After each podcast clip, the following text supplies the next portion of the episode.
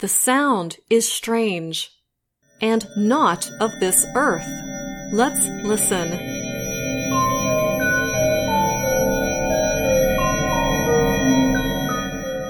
But this sound is very much of this earth. This is what a spider web sounds like. Well, that is what a mathematical model of a spider web sounds like. Markus Buehler is an engineering professor at the Massachusetts Institute of Technology. He said from communicating to building, spider webs offer much information about their creators. He explained to Reuters that spiders use vibrations as a way to communicate with the environment and with other spiders. He said we have recorded these vibrations from spiders and used artificial intelligence to learn these vibrational patterns. Buehler then explained the scientists connected those patterns with certain actions, basically learning the spider's language.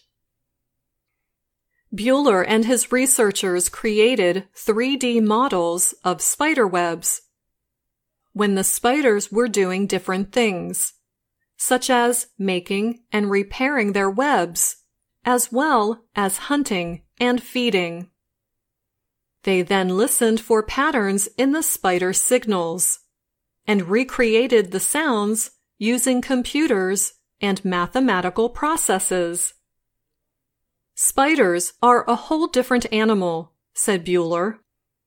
He explained they can hear and see things that we cannot with our human ears and eyes. So by using science and math to turn vibrations into music, we begin to experience and better understand the world of the spider. Buehler hopes his team's work could help humans to understand the language of a spider and one day communicate with them.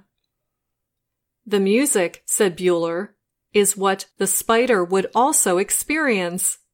And so we can begin to feel a little bit like a spider in that way.